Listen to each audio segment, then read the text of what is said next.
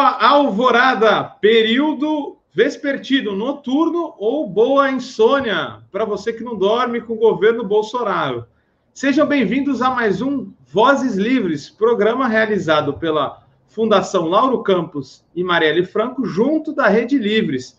Aqui nós damos espaços para debater agroecologia, economia solidária, apresentar experiências e dar voz a quem já grita por uma outra economia possível. Segundo o relatório do IPIBS, um painel que estuda os limites ecológicos, os limites do planeta, mais de 20% das terras agricultáveis do planeta já tem, experimentam quedas de produtividade, ou seja, o debate já não é produzir mais ou menos, o debate é como produzir para que a gente possa produzir sempre e alimentar muita gente.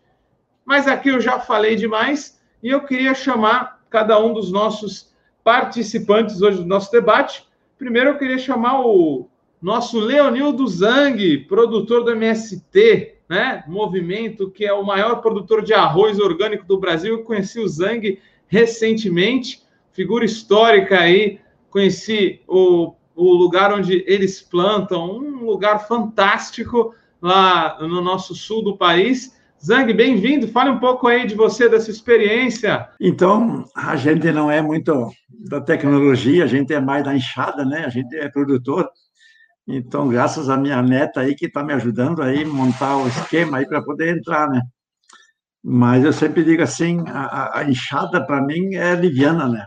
A caneta é mais pesada, porque mas sempre é um prazer poder trabalhar, participar desse evento assim tão importante que a gente aqui no assentamento, né, de Filhos de Cepé, uh, em Viamão, a gente está 22 anos assentado aqui agora, e agora nós estamos conseguindo chegar sem de produzir alimento, porque até então nós produzíamos a matéria-prima, por exemplo, quando vocês pensam no arroz, a gente pensa no arroz, mas nós não produzimos arroz.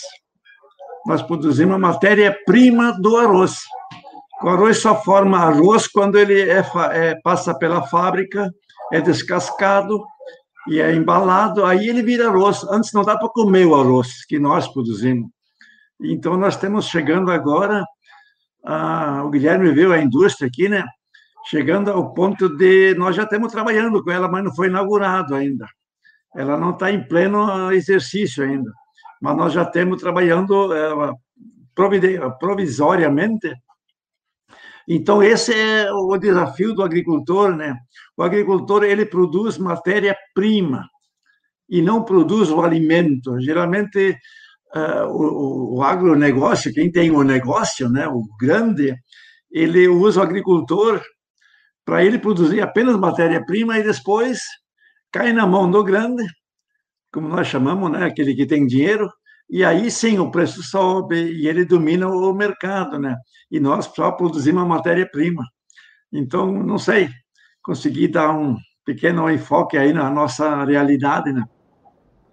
Ô, Zang, é, eu já fiz propaganda do arroz negro aí que eu comi aqui, saborosíssimo, tá todo mundo pedindo. Queria que você falasse só um pouquinho aí da sua região, onde vocês estão, é, um pouco mais sobre os arredores aí, como que é o, o, o dia a dia nessa apresentação. Em primeiro lugar, falar em agroecologia, a gente tem que falar de uma outra sociedade. Não é possível tu produzir agroecologia individual, solito, assim como se fosse uma ilha. Por exemplo, o arroz que nós produzimos, ele ainda é arroz orgânico, ele tem a certificação orgânica, né? Então a gente só é possível produzir isso organizado, porque ele exige de, de muita estrutura, porque você produzir o arroz, tu precisa de uma ceifa, daí da ceifa ele vai para o secador, do secador ele vai para a indústria, a indústria, aí depois tu tem que ter o um negócio, né? Então, é toda uma rede. Agora, tu produzir um arroz diferente, ninguém vai descascar ele porque tu depende de um descascador separado. Então, a dificuldade de produzir um arroz eh, que não é o, agulhinha branco que vocês são acostumados a ver na prateleira ou carbonizado. Esse é fácil de produzir, é fácil de, de descascar ele. Mas arroz diferente que nós produzimos, o arroz, eh, nós chamamos de arroz, eh, nós temos arroz vermelho, arroz preto, arroz cateto, arroz arbóreo, então arroz de cor, né? E agora é arroz cheiroso também. Ah, então, para produzir essas qualidades, a gente exige de muita estrutura, né? Então, é muito difícil de encontrar no mercado. Ah, e depois, o negócio realmente é só para quem conhece o que é bom para comer. Porque o arroz branco, a gente já disse, ele é quase um bagaço. Ele não tem muita vitamina comparando o arroz de cor, o arroz integral, né? Quem, quem come arroz, mesmo come arroz integral, né? porque ali está a vitamina, né? E, e, no mercado comum tu não acha arroz integral. Com Bom, certeza. não sei, Guilherme, o tema é muito grande, né? muito amplo, né? Com certeza. Já vamos voltar é, nesse tema de diversidade, Zang. Muito obrigado pela apresentação. O Zang está lá em Viamão, não é isso? Viamão, Zang? Viamão. Viamão. Lá o Livres já opera em Porto Alegre e tem até um potencial ainda maior, porque Viamão é do ladinho de Porto Alegre, então essa ideia de relocalizar a economia, fazer a gente estar tá perto, produzindo coisa perto, comendo coisa perto, gastando pouca energia, pouco combustível, lá o projeto é o projeto máximo. Então, então vizinhozinho ali de Porto Alegre, o Zang já está produzindo. Agora eu vou chamar o nosso grande Breno Almeida, produtor aí, que eu tenho muito respeito, meu amigo, que está aqui com o Livres desde o começo do nosso projeto. Breno, que é produtor e presidente da Alvale, está aqui do lado do Vale do Ribeiro, ou seja, o nosso cordão verde, cordão que nos alimenta, nos enche aí de vários alimentos como a banana, palmito, outras coisas, mas queremos expandir, né, Breno? Fala um pouquinho para a gente aí quem você é, onde você está, um pouco da sua região. Se apresente, por favor. Ok, pessoal. É, como o Guilherme já falou, meu nome é Breno, eu sou presidente da Alvale e a gente está é, sediado aqui em Pedro de Toledo, é próximo a Peruíbe, é, Vale do Ribeira, uma das regiões mais pobres do Brasil. É, aqui nós te, trabalhamos mais com frutas e porque o clima não permite é, trabalhar com folhosos por causa da oscilação muito brusca da temperatura. É muito calor e muita umidade. Então, é um ambiente muito próprio para produção de frutíferos, né? A Alvale, ela está ela tá em várias cidades aqui do Vale do Ribeira e algumas cidades é, próximas a São Paulo, que é Juquitiba, São Lourenço da Serra, Cajati, já no Vale do Ribeira, Itariri e Pedro de Toledo e mais algumas cidades ainda. Né? Então, a gente está trabalhando aí desde 2002, a Vale desde 2002, que trabalha, que existe, né? E trabalha com orgânicos. E é um prazer muito grande trabalhar com livros. Né? O Livros foi uma grande busca que a gente vinha buscando até antes do Livros estar em, na, na Baixada Santista, é, eu já procurava direcionar o nosso trabalho para uma comunidade de consumo consciente, uma comunidade que vende direto para o consumidor, pulando o atravessador, reduzindo os custos, valorizando a produção do produtor. Então, tudo isso o Livres é, conseguiu fazer, foi uma luta muito grande, e nós, produtores, temos muito a agradecer ao Livres e ao Guilherme, principalmente, grande amigo, é, grande colaborador. E gente tivemos em Campinas também, lá com o Arley, fantástico lá. O Livres surgiu basicamente lá, né? E, e, o, e o da Baixada Santista surpreendeu, né? Deu um salto muito grande devido à competência aí de toda a equipe, de todo o time, né? E com isso a gente espera crescer mais e trazer mais produtores e mais consumidores. Muito bacana, obrigado, Breno. Então, pessoal, a gente vai fechando aqui essa primeira parte com as apresentações. Já vamos voltar aqui no primeiro bloco para discutir mais a fundo o que é agroecologia, como a gente ficar um pouco mais agroecológico, como a gente faz para chegar nesse objetivo. E agora vamos debater, discutir mais a fundo o que seria isso, produzir de forma agroecológica. Então, chama aí o Zang, que já se apresentou para a gente. Zang, Fala para gente, o que é a diferença de um arroz normal, um arroz orgânico, um arroz agroecológico? É a mesma coisa se eu compro no Pão de Açúcar um arroz orgânico ou eu comprar direto do produtor? Quais são as diferenças entre esses tipos de cadeia de produção e também esses tipos de alimentos? Voltando um pouco na questão a entender uh, uh, o que que é plantio convencional, o que que é plantio orgânico, o que que é plantio agroecológico. É, porque o plantio convencional, a gente usa a terra como um extrato, como apenas uh, um negócio para usar ela e a gente coloca tudo na planta. Né? Então, a terra ela é simplesmente uh, como um aluguel ali e a gente usa, aplica tudo na planta. Portanto, todo ano tem que aplicar tudo de novo. Isso significa que o agronegócio já tem um nome, ele é um negócio. Então, tu sempre tem que estar comprando insumo, adubo, veneno, o pacote pronto, porque a semente já é conduzido para que tudo o pacote seja usado. E aí vocês imaginam, vamos falar do arroz. O arroz, ele vem todo o pacote, é usado veneno antes do plantio, depois, durante o plantio, as pragas são combatidas com veneno. Ah, na colheita, se passa veneno para ele secar mais rápido. Depois se colhe, se armazena. Depois, no armazém, vai veneno. Mas o mais incrível é que o caminhão que transporta esse arroz para são Paulo ou para outros lugares do Brasil, eles aplicam uma cápsula dentro do caminhão para que fica mais envenenado ainda, para que esse produto não caruncha nas partilheiras. E aí vocês vão comer esse arroz, lá não estão sabendo o que, é que estão comendo. Isto é real. Isso, é, isso não é invenção, isso é assim mesmo. O arroz chega lá, ele fica lá meio ano na partilheira, ah, porque ele não vai carunchar. Já o orgânico tem todo esse problema, né? Nós temos, ah, não temos condições, por exemplo, de essa logística. Hoje, as escolas, por exemplo, eles armazenam o arroz nosso e facilmente ele caruncha, né?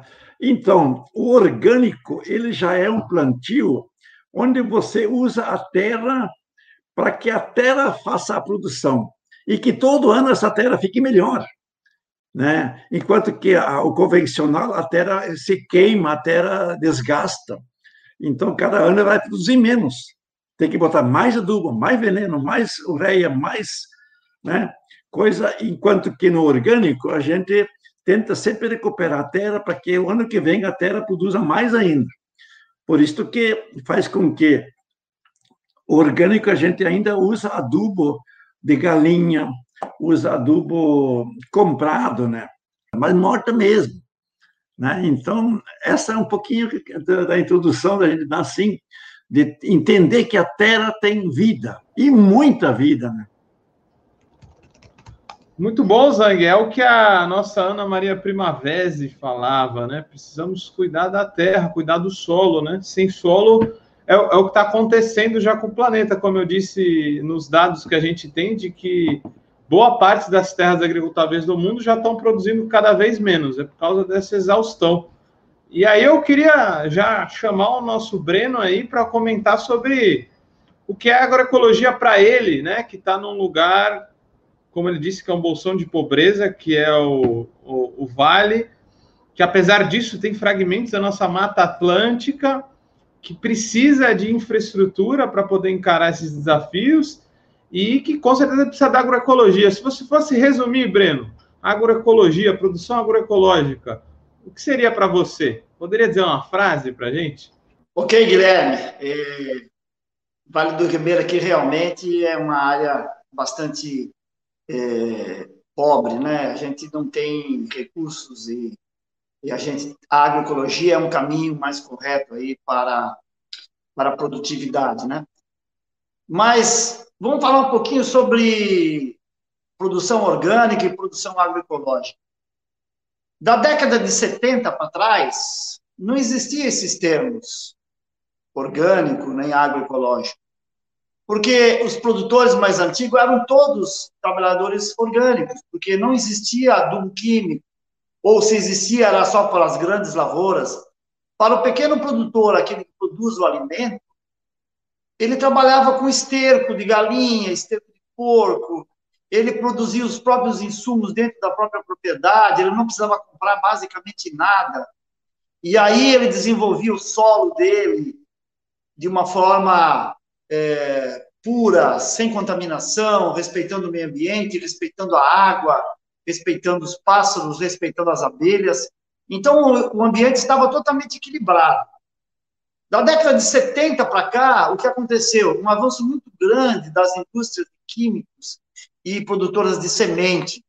Eles começaram a produzir um monte de sementes que só respondem com adubo químico. Se você colocasse adubo orgânico, a planta não desenvolvia, porque eles fizeram modificação genética nas plantas. Então, o que acontecia? O agricultor plantava essas sementes, ou seja, motivados pela, pela propaganda né, das lojas de, que vendem insumos, que vendem sementes, que vendem, é, é, que vendem os adubos e os venenos, eles começaram, então, a incentivar o plantio dessas, dessas variedades modificadas geneticamente. E reduziram drasticamente a variedade de produtos. Né? né? Hoje, hoje você encontra, por exemplo, são limitadas as quantidades de produtos das sementes que você tem. Né? Todas as punks foram perdidas.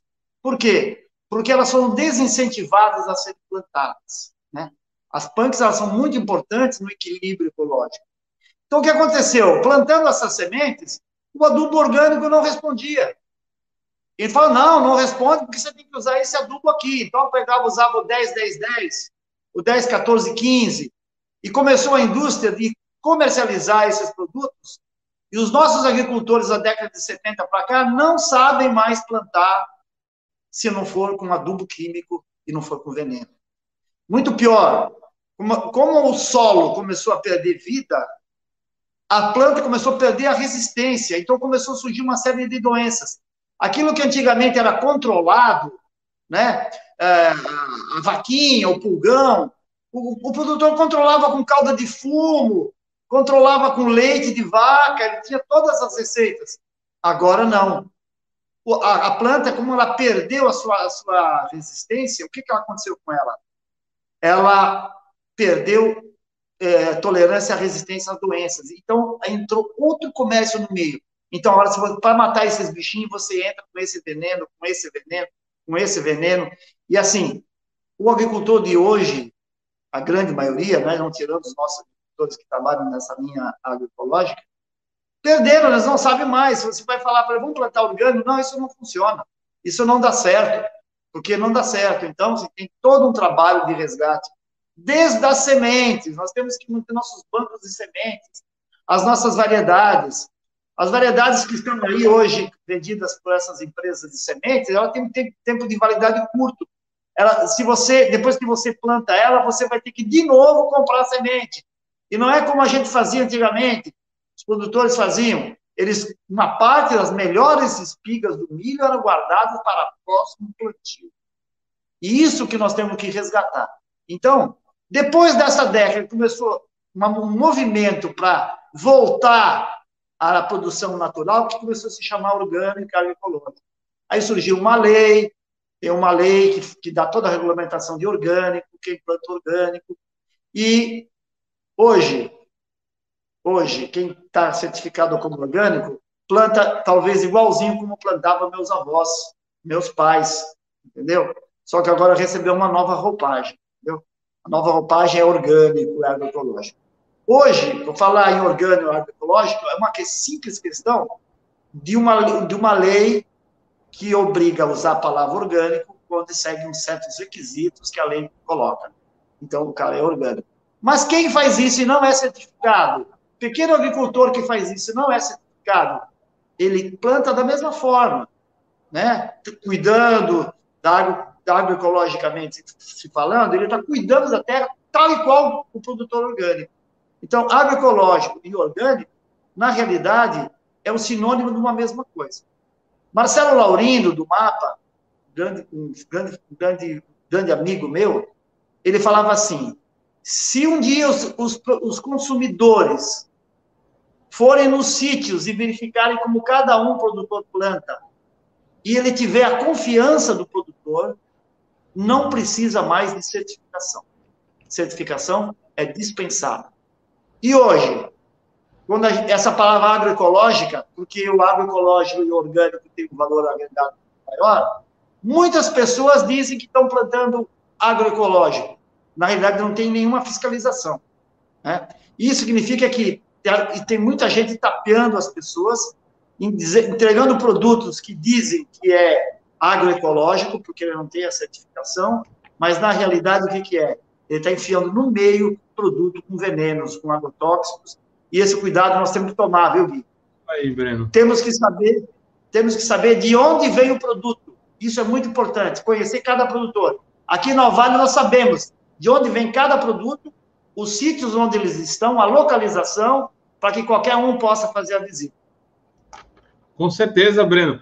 É, a gente precisa lembrar também que a agroecologia é um movimento, né? É, é um movimento e ele tem vários conceitos e princípios. Um deles é, é esse: plantar de forma a termos essa reconciliação com a natureza, ouvir as práticas ancestrais, lógico, olhando também é, as novidades que a gente tem de descobertas científicas, mas sem é, ignorar o que a gente já sabia antes mas também ter esse compromisso social de entregar um alimento de qualidade que seja de fato sem veneno e que tenha na cadeia toda, não só na produção, mas também nas outras partes dessa cadeia, pessoas bem remuneradas, felizes, saudáveis, podendo é, usufruir sua vida com muita saúde. Então, é um movimento como um todo, né? Não pode ser só uh, um novo jargão ou um, um, um, um novo termo só para valorizar ou não um produto. Então, agroecologia é tudo isso, o movimento social também.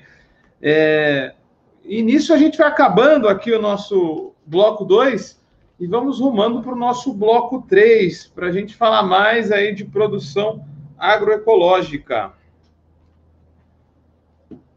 E agora, voltando para o nosso próximo bloco, pessoal, vamos falar das experiências que esses nossos dois agricultores estão colocando em prática nos seus territórios. É, queria começar com o Zang aí.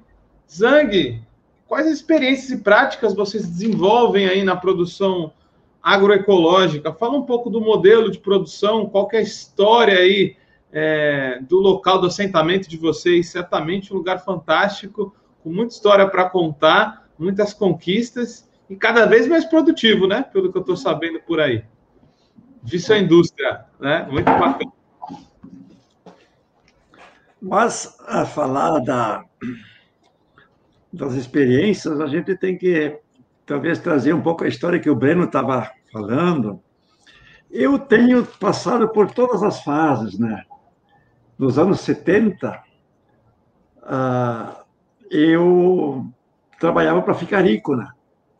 Nós, porque quando eu casei com a minha companheira, ela tinha um pedacinho de terra e a gente foi trabalhar em cima de oito hectares de terra. E ali eu queria, aí veio todos os financiamentos do Banco do Brasil e eh, propostas, e a gente se atracou a financiar grandes projetos. Eu entrei na, na área de produzir bastante porco, né, suíno, e, e nós éramos bem sucedidos nos anos 70 né? A gente plantava e, produzia milho, arroz e feijão naquela na Lacera, né? Lá em Iraí, no Alto Uruguai. E sendo que em pouco tempo a gente conseguiu uh, até se equilibrar como um pequeno agricultor.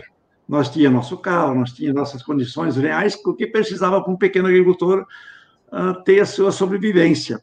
Até que, de repente, veio um tal de agronegócio.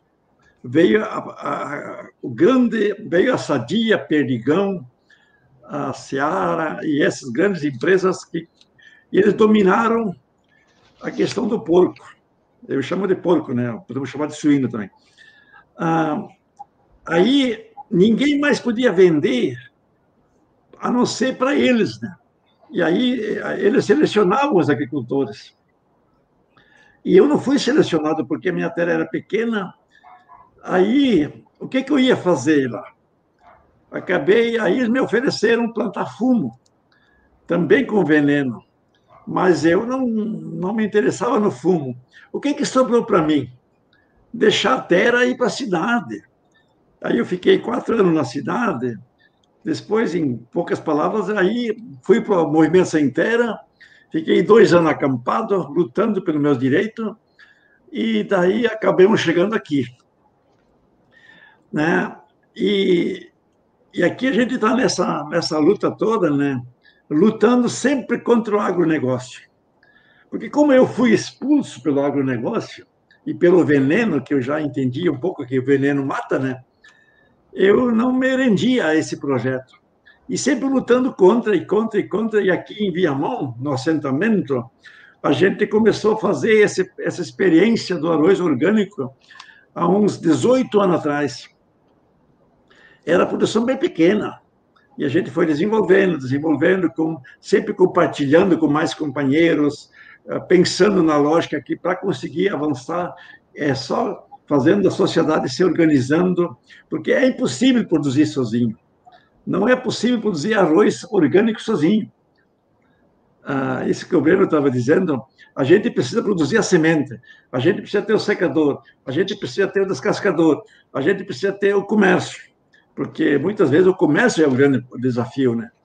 Então, nós conseguimos, esse, né, durante esses 22 anos que nós estamos sentados aqui, a desenvolver esse projeto. E, então, não é fácil, né? porque ele é uma luta, ele é um projeto diferente do que está aí, né? Então, não é tão simples assim. Nós tínhamos que vender por vários anos o nosso arroz na bala comum. Ele era produzido orgânico, certinho, tudo bonitinho, mas não tinha armazém, não tinha secador, não tinha um potencial para o que. Uh, e aí nós vendia ele na bala comum, né? Bala comum quer dizer que a gente, aqui como orgânico, a gente tem, uh, uh, consegue agregar valor nele né, depois que ele está industrializado, né, que é até 20%, 30% acima do comum, a gente consegue uh, na, no comércio por, por, ser orgânico, né? Mas daí, para ser orgânico, ele tem que estar descascado, né? Ele tem que estar ensacadinho, ele tem que ter a marca, ele tem que estar tudo isso com carimbo ainda da certificação, porque senão ele não passa, né? Ele tem que estar todo o esquema e isso tudo sai muito caro para tu atingir isso, para tu conseguir fazer todo esse processo. Aí é só organizado. Por isso que os agricultores solitos, abandonados lá no, no seu canto, não conseguem produzir orgânico, porque a sociedade tem que se organizar em torno disso. Assim, eu falo do arroz, né? Ele consegue organizar um pomar, ele consegue organizar uma horta, consegue organizar mas arroz é muito difícil de organizar, por isso que aqui no Rio Grande do Sul, o arroz é produzido somente pelos assentamentos, porque nós temos uma central aí, uma organização maior, né, para poder um ajudar o outro. Porque como é que cada agricultor vai produzir a sua semente? Não é possível, né? A semente tem que ser legalizada também, ela tem que ter essa origem, é, é tem que passar pelo ministério, tudo, porque a certificação exige a lavoura Sim. Posso, desculpa te cortar, é que é muito interessante esse papo é, da, da semente. Então, vocês já produzem as sementes e tem sim, uma batalha né, sobre a questão das sementes, né? Até jurídica, né? De defesa das sementes. Conta um pouco para a gente disso. Não, mas uh, ah, para produzir a semente, nós produzimos semente. Só que tu tem que essa área ela é fiscalizada pelo mapa, né? Aí tem que passar todo é todo o processo para poder ser legalizado dentro do, do, do mapa, para poder você ter condições de produzir. Eu fui um produtor de semente, né, quando eu plantava direto o arroz. Mas daí, para esse semente, tem que ter o secador exclusivo, para guardar a semente, tu não pode misturar com a outra, com a outra produção, né? Então veja como isso é complicado, né? Mas quem não produzir a sua semente, ele tem muitos problemas, né? Porque como é que ele vai comprar semente? Nós temos um convênio com o IRG aqui, que é o Instituto Federal do Arroz, e também ah, com Santa Catarina, que produzem as sementes lá. Então, conseguimos trazer, mas tem que ser na linha orgânica, né? A semente também tem que ser orgânica. E, e veja que esse processo ele não é tão simples assim, né? Então, para o pequeno isolado, uh, só se a sociedade se organizar em grandes movimentos, mas eu acredito, eu sou muito confiante nisso, que quem vai fazer a grande mudança vai ser o consumidor. Porque o consumidor vai sentir de que ele não está mais comendo comida, que ele está comendo um, uma, uma mercadoria, né? não é mais um alimento saudável, é, é, é um, um, processado, né? Que de repente vai até para outros países, uh, viaja aí mundo afora e volta aqui para as prateleiras, né? Porque se vocês vão ver, lá em São Paulo, grande parte dos produtos que vocês têm na prateleira, aqui em Viamão nós também temos mesmo, que são as mesmas empresas que produzem isso.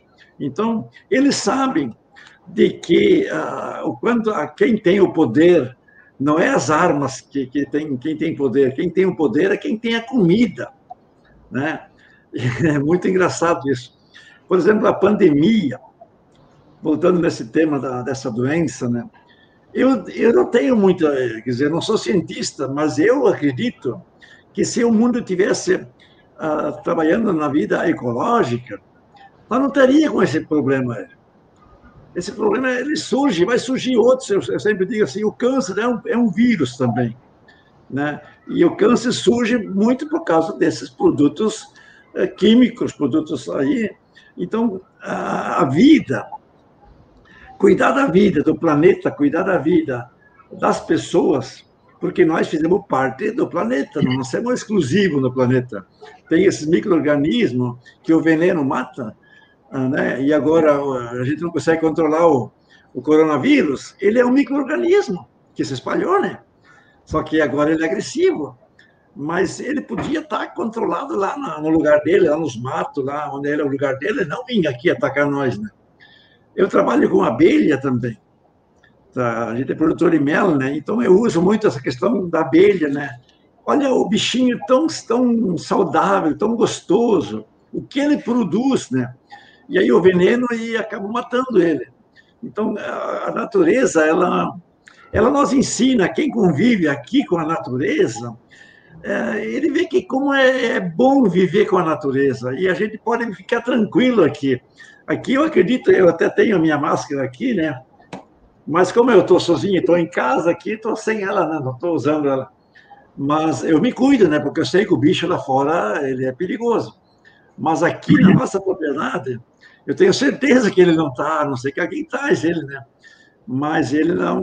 A agricultura ele vai muito além cuidar da vida, eu sempre digo assim, não tem como não cuidar da água, cuidar da, da, da, do ar, cuidar da, dos matos, porque o oxigênio que se usa para botar as pessoas que ficam sem respirar, ele é produzido das árvores, né? Ele não é uma coisa fora do mundo, né? Então, se a gente derruba o mato, vai faltar oxigênio. Então, eh, não é difícil entender a agroecologia. É só se conectar com a natureza, a gente vai entender como é, é gostoso viver, por exemplo, um ambiente aqui que o Guilherme viu aqui, né, que nós vivemos aqui. É pequena a propriedade onde eu moro, porque a lavoura fica longe da minha, minha propriedade, da minha casa, né? Mas aqui a gente produz de tudo para comer, né? Aqui tem as punks, né? Aqui tem muita coisa boa, né? Tá bom, Guilherme? Eu posso falar que eu presenciei, foi fantástico. Trouxemos aí uns presentinhos, inclusive, né? Muita coisa derivada do arroz, até a cerveja, foi muito bacana. E o melhor é que a minha mãe ficou doida naquele arroz negro, né? E tá cobrando e cobrando, eu vou continuar cobrando, passando a cobrança, Zang. Vamos conseguir ainda importar para aqui, para a Baixada Santista, esse arroz. E... Só para responder, nós estamos colhendo agora claro. colhendo arroz preto. Dentro de poucos dias nós vamos ter ele para vender. assim, né? Vamos mandar uns pacotes para lá, né? E a gente consegue. Nós estamos colhendo agora, nesse período é, é colheita. Dentro de 30 dias nós já vamos ter ele para botar no mercado. Muito bom, Zang. Quando eu, quando eu voltei aqui, eu até mandei fotos para a nossa, para nossa comunidade, né? A gente tem cerca de 170 consumidores conscientes que queriam muito conhecer esse arroz. Fica combinado aí. Aí a gente já vai falar no próximo episódio, talvez, da logística solidária, porque é outro ponto né, da agroecologia para se fortalecer, né? A, a, logística. E o Zank falou de uma coisa muito interessante mesmo, né? O coronavírus revela o potencial pandêmico de como a gente come, né? A gente tem comido pandemias. Foram várias acontecendo por aí e o coronavírus também tem uma questão ecológica envolvida. Precisamos da agroecologia, inclusive, para o mundo ser mais seguro do ponto de vista sanitário. Gripe suína, é, gripe do frango, todas essas pandemias acontecem a partir do modo como a gente lida com a natureza e também como produz nossos alimentos. E aí esse papo tem a ver muito lá com o nosso Vale do Ribeira, que é a região do Breno. O, o, o Breno, eu sei que aí a coisa tem sido complicada, né? Tá muito quente aqui pela Baixada, né? Por exemplo, a rúcula que chega no, no Lives chega chorando aqui já, porque ela sente a mudança de, de temperatura. Então, tem uma coisa chamada aquecimento global, que apesar do presidente não assumir, do ministro da Agricultura e do Meio Ambiente também não, não assumir que existe, ele está acontecendo. Aqui na Baixada a gente sente. Eu entendo que a agroecologia seja muito importante nessa questão dessas altas temperaturas que a gente tem enfrentado, né, Breno? O que você tem para falar das iniciativas nesse sentido que vocês têm empreendido pelo Vale? Ok, Guilherme. É, realmente a, a, temperatura, o clima está bastante difícil, né? É, não só o calor, a gente tem muita chuva, né? A chuva esquenta muito as plantas e logo em seguida vem o sol muito forte por cima, queima tudo. Então, é, aliado a isso, temos problemas que nossas áreas. Pois não. É, é bom a gente deixar claro para o pessoal que o padrão da chuva está tá, tá mudando também, né? Ela está caindo muito forte, mais intensa e não mais dividida, não é isso também que tem acontecido? É, ela já não, ela não tem mais controle. No Vale do Ribeira, uma área só alface, só rúcula, só pimentão, só pepino, você vai ter que, vai ter que misturar isso com plantas nativas, com plantas que fazem sombra, com controle de, de armazenamento de hídrico, plantas que furam o subsolo, armazenam água, e você vai, no sistema agroflorestal, é um sistema mais fácil de você trabalhar, menos mão de obra, você praticamente não traz nada de fora, tudo é podado das plantas, é podado, e é esse, essa poda é que vira é, é que vira o adubo, entendeu? Então, tem toda uma técnica nova que nós estamos começando a usar aqui. Né? Vamos trabalhar com sistemas agroflorestais e não vamos trabalhar com folhosa, que nós vamos trabalhar com mandioca, pepino, machixe, abóbora, milho, mandioca, banana, ou seja, hortaliças, frutas e frutas. É o que vai dar para a gente fazer aqui no Vale do Ribeiro. Muito bacana, Breno. É, eu acho que tanto o Breno quanto o Zang colocam esses pontos principais, né? De organizar o consumo. E isso está muito claro da sua necessidade, né? Hoje, esse sistema econômico, capitalismo, que a gente chama, organiza muito a produção a partir do consumo, né? Então, a gente, a partir do consumo, consegue ver todas as cadeias para trás, né? E a partir disso, agir sobre elas. Então, dentro do nosso programa aqui, que a gente quer muito que bombe, que vocês curtam, que vocês compartilhem, a gente vai estar discutindo todos esses segmentos que a partir da produção a gente consegue ver. Os serviços, a produção, a logística, até as finanças, que são meio invisíveis. É, e vai ser muito importante iniciativas como o Livres, né? O Livres aqui na Baixada, por exemplo, já movimenta direto e indiretamente mil pessoas. Então, organizar o consumo além de estar com a produção organizada lá no campo, vai ser essencial para a gente vencer todos esses problemas. E também gerar uma relação entre campo e cidade melhor, uma produção democrática com os agricultores, para que eles possam saber o que produzir e para onde e como escoar, tudo isso vai facilitar, sem dúvida. Então, foi um bom debate aqui nesse nosso penúltimo bloco e vamos caminhando para o último. E a gente falou agora um pouco de organização do consumo. Isso nos Estados Unidos, por exemplo, é uma grande realidade, né? O cooperativismo é, das mercearias, das lojinhas de bairro, trazendo os, consumidores, os produtores para perto dos consumidores é essencial. Está em franco crescimento, né? É... Tem uns dados muito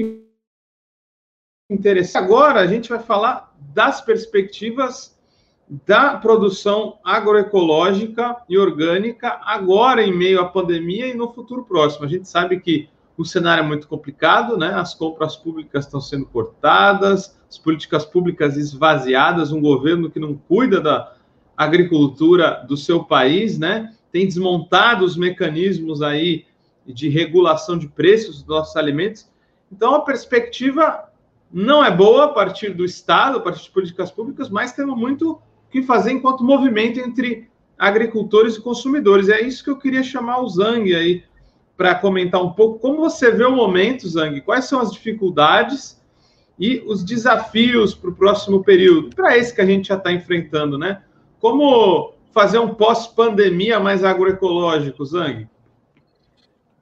Então, eu queria só ressaltar que uh, aquilo que o Breno estava falando sobre agrofloresta, nós também estamos implantando aqui, principalmente nas frutas, né?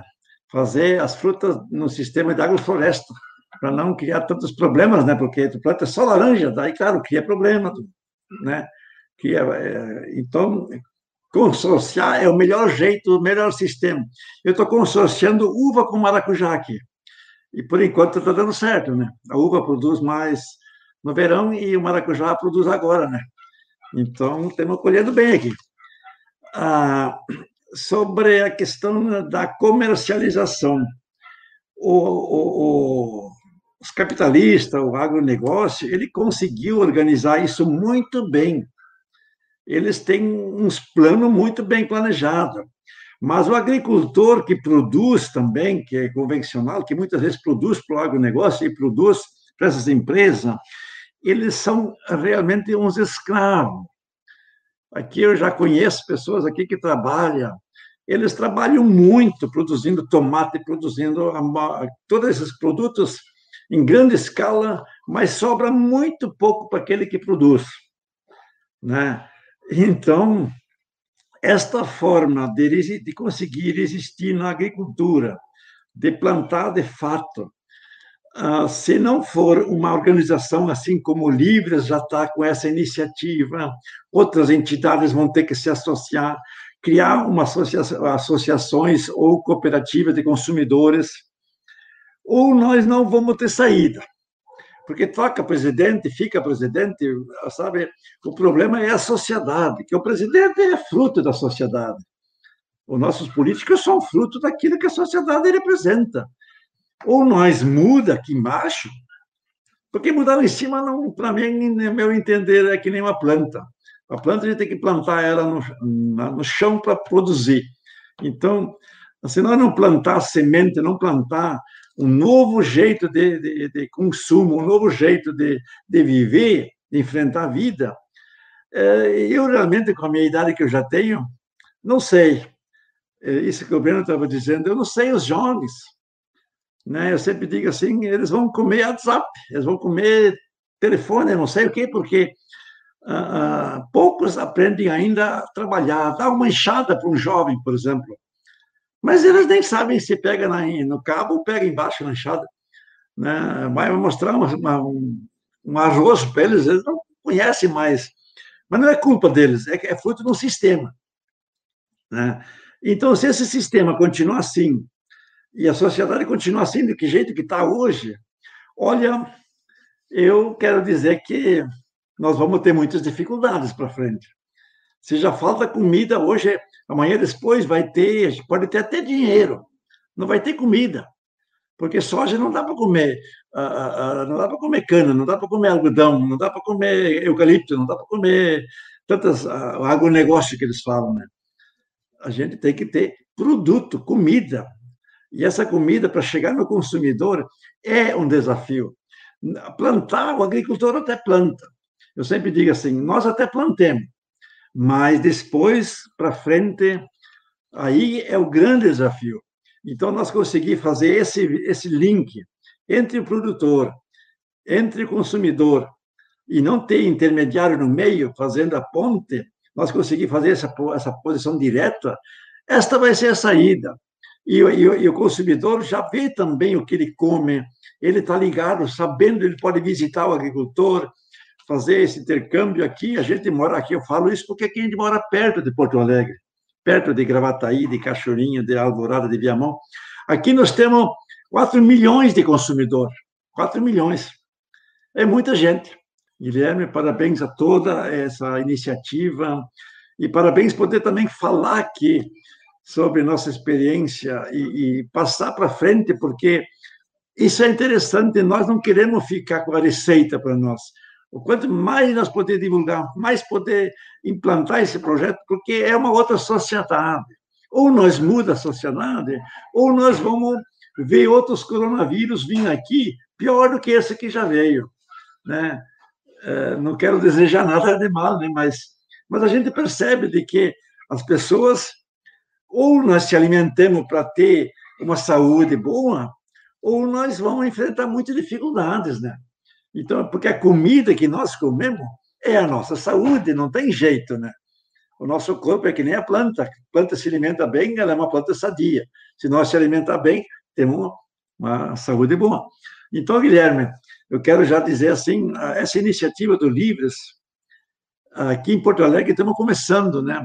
Agora, com essa pandemia, nós estamos enfrentando problemas, né? A gente não pode fazer reunião presencial, não pode trazer os consumidores aqui para o campo, não dá para fazer essa ponte, então, mas nós já estamos andando, já estamos trabalhando. Não dá para dizer que não estamos fazendo, mas com muita aí, né? dificuldade. Né? E vai ter ecoturismo aí, né, Zang? Vamos conseguir sim, levar sim. a galera para a roça, né? É essa a ideia, né? Trazer consumidor, ver aqui, comer nosso produto direto, ajudar a colher, ajudar a sentir ah, o quanto é bom aqui, né? Poder pegar uma fruta, né? É isso aí. É isso, Zang. Eu acho que o grande desafio é desglobalizar a cadeia de produção do alimento.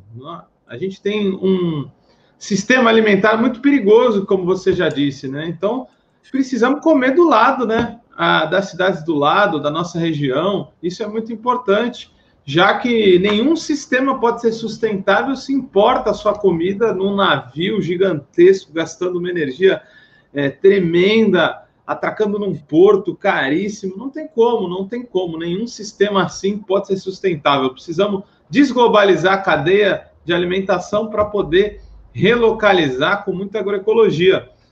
Acho que o Livres Porto Alegre vai ser uma grande iniciativa nesse sentido, porque vai estar fazendo esse, essa conexão muito forte e, e criando exemplos para os mais diversos lugares. Aí eu queria chamar o Breno também para comentar essa parte. O, o, o, nosso Vale do Ribeiro aqui, querido Vale, tem muitas dificuldades, né, Breno? Quais são aí os desafios? Volta e meio, Cícero, que é outro parceiro nosso aí que é, planta banana, diz que o colapso hídrico é evidente, né? Além das temperaturas do que a gente já falou, as frutas são um desafio. O que você vê aí como desafio, já mandando um salve para todo mundo aí, Breno? É, realmente temos grandes desafios aí para enfrentar, né? É, hoje o sistema agroflorestal é uma, é uma excelente opção para nós, né? Mas o sistema agroflorestal ele tem um tempo de desenvolvimento, ou seja, ele tem um fluxo de caixa diferenciado, entendeu? a gente programar muito bem isso, é, fica complicado, a gente precisa de caixa de, mensal, né? Por exemplo, todo mês eu tenho que pagar a conta de luz, todo mês eu tenho que pagar o combustível, eu tenho que pagar os meus insumos, e eu preciso, e a gente precisa de um sistema de caixa mais rápido, né? E como podemos fazer isso? Né? Então, eu, o que nós estamos já, estou começando a montar aqui agora, é um sistema de aquaponia. O que, que é um sistema de aquaponia? Eu vou trabalhar com peixes, eu tenho Eu tenho quase 40 tanques de peixe de alvenaria que eu construí um tempo atrás aí, não consegui ir para frente porque a ração que se dava para o peixe era muito cara, tinha que ter um volume muito grande de produção para poder reduzir o custo fixo. Então, ficou mais ou menos parado. Mas o que nós podemos atrelar hoje? Na água que sai do peixe, que é uma, vai ser uma alimentação natural, né? que basicamente é a tilápia, vai sair uma água adubada para plantas. Né? Então, o sistema de aquaponia que nós vamos fazer, ela sai, ela passa por filtro, um filtro biológico, onde a, vai acontecer a nitrificação, as bactérias vão transformar o, nitra, o nitrito em, em nitrogênio, absorvível pelas plantas. Vamos injetar biofertilizante em gotas nessa linha de produção. E aí o que eu consigo? Numa área muito pequena, eu consigo alta produtividade. A ideia nossa é eu tenho uma área suficiente aí para abastecer muitos canais de de aquaponia, né? E aqui, como é muito calor, a gente vai substituir os canos de PVC, que é usado na hidroponia, por, por bambu, aqueles bambu grandes, entendeu? Onde a gente vai poder passar água por dentro dos bambus, porque ele vai controlar a temperatura da água. Você sabe que temperatura da água acima de 25 graus, a planta interrompe a absorção. Se eu botar um cano plástico nesse calor, nesse sol que nós temos aqui, com certeza as plantas não vão se desenvolver como deveria.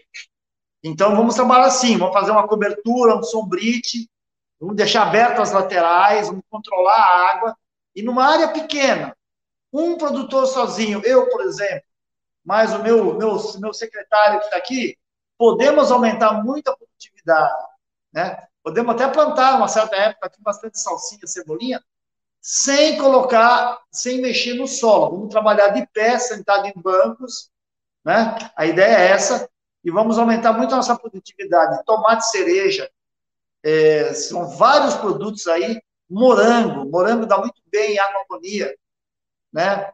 Dá para plantar muitas coisas, é, pimentão, pepino, tudo isso se consegue plantar, né? Dentro do sistema de aquaponia. Então é isso que eu vou estar tá, vou tá desenvolvendo daqui para frente. O grande problema que a gente tinha era o bombeamento da água, que é um custo muito alto de energia. Então, o que, que eu já estou fazendo? Já temos um sistema solar, de energia solar. Só está faltando eu comprar a bomba aí, né, que mais ou menos R$ 2.400, para mim é caro no momento. Né? É, eu, com essa bomba, consigo agora, então, tocar toda essa a circulação da água, porque nesse sistema eu não perco água. A água, ela entra, ela sai do peixe, passa pelas plantas, passa por um filtro biológico e volta para os peixes. Ou seja, eu estou economizando água, não estou gastando água. Toda água é recirculável. Então, com pouca quantidade de água, eu consigo alta produtividade. Né? Então, esse é um dos grandes desafios. A pandemia veio aí, é, complicou a vida de todo mundo. Não adianta eu produzir bastante aqui se o nosso consumidor na ponta está sem dinheiro para comprar, não consegue trabalhar. Então, complicou de forma de forma global isso aí, entendeu? Todo mundo está com problemas. Não adianta eu produzir bastante agora se eu não tenho na ponta lá um, um escoamento dessa produção, né?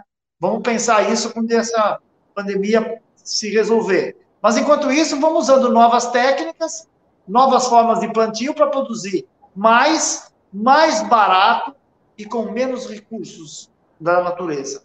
Ok? Com certeza, Breno. É... O organopônico aí vai ser uma inovação nossa por aqui, que já acontece em outros lugares, mas vamos para cima nesse outro modo de produzir, não é verdade? Não tenho dúvida que vamos ter sucesso. Ah, eu queria já ir agradecendo, porque a gente está se encaminhando para o final, queria agradecer muitos dos nossos produtores que estiveram aqui conosco, é, o Zang e o Breno, podiam estar em casa, gaúchos, tomando seu chimarrão, mas não, estão tomando seu chimarrão e produzindo. Então, Zang, queria aí te chamar para dar um tchau, um até logo, deixando uma mensagem aí para a rapaziada, para meninos meninas agroecológicos que nos assistem, por favor. Muito obrigado por ter sua companhia novamente. Então, eu também agradeço, né, por ter essa oportunidade e ter esse prazer de já te conhecer pessoalmente, né? E aqui a gente quer mandar essa mensagem assim, ó, que vale a pena, né? A vida tem o seu valor. E quando tu trabalha na agroecologia, cuidar da vida, ela como um todo, né? Porque a vida, a terra tem vida, os bichinhos têm vida, tudo faz parte da vida. Então, isso é poder contribuir para manter ainda o planeta e melhorar esse planeta, para que toda a humanidade tenha vida em abundância, né? Isso é um prazer poder participar dessa conversa para poder passar essa mensagem para outros que tanto uh, vão poder ouvir, assistir, né? Então, muito obrigado por essa oportunidade. Obrigado, Zang. É, é, um prazer mesmo. ainda nesse relatório que eu tinha falado da queda de produtividade das terras, ele fala também que cada oito formas de vida, uma está sob risco de extinção. Então, a nossa frágil teia da vida está sob enorme risco e são vocês aí no campo que fazem ela poder ter a chance de se regenerar. Muito obrigado, Zang. Até a próxima. Breno, dá uma mensagem aí para todo mundo. Ok, é isso mesmo, Gui. É, são grandes os desafios, né? E eu quero deixar, uma mensagem para os nossos consumidores, é, dizendo para eles da importância que eles são para nós. Nós precisamos, temos um grande desafio de trazer de volta para o campo o jovem agricultor. Por quê? Nós estamos morrendo. Eu estou com 70 anos. Né? O nosso amigo gaúcho do sul aí, pelo visto, está próximo dessa idade, se não tiver um pouquinho mais, um pouquinho menos. Né? Nós precisamos que os jovens ocupem o nosso lugar, para que a alimentação tenha alimento para todo mundo. A curva de demanda de alimento está aumentando muito. E a produtividade nossa tem que aumentar bastante, nós precisamos dos jovens. Então, assim, quando o consumidor consciente trabalha nessa linha, ele permite que a gente consiga trazer o jovem de volta para o campo. Esse é um grande desafio, já falei isso várias vezes, né? que a gente busca isso, e não vamos esquecer disso. Né? Vamos trazer o jovem para o campo novamente. Muito obrigado pela oportunidade, tenham todos uma boa noite e fique com Deus. Muito obrigado a todos vocês aí que nos assistem, nossos telespectadores e telespectadoras. As vozes livres vão ficando por aqui, já estão roucas de tanto papo bom, mas certamente as vozes livres não vão se calar, porque semana que vem a gente tem outro episódio. Fique aí sintonizado no mesmo dia, no mesmo bate-canal, no mesmo bate-horário. Muito obrigado a todos. Compartilhem semeiem, joguem sementes para todo lado, que são o link do nosso programa aí, para que todos possam colher tanta coisa boa que a gente discutiu e tem discutido por aqui. Até mais, aquele abraço a todos.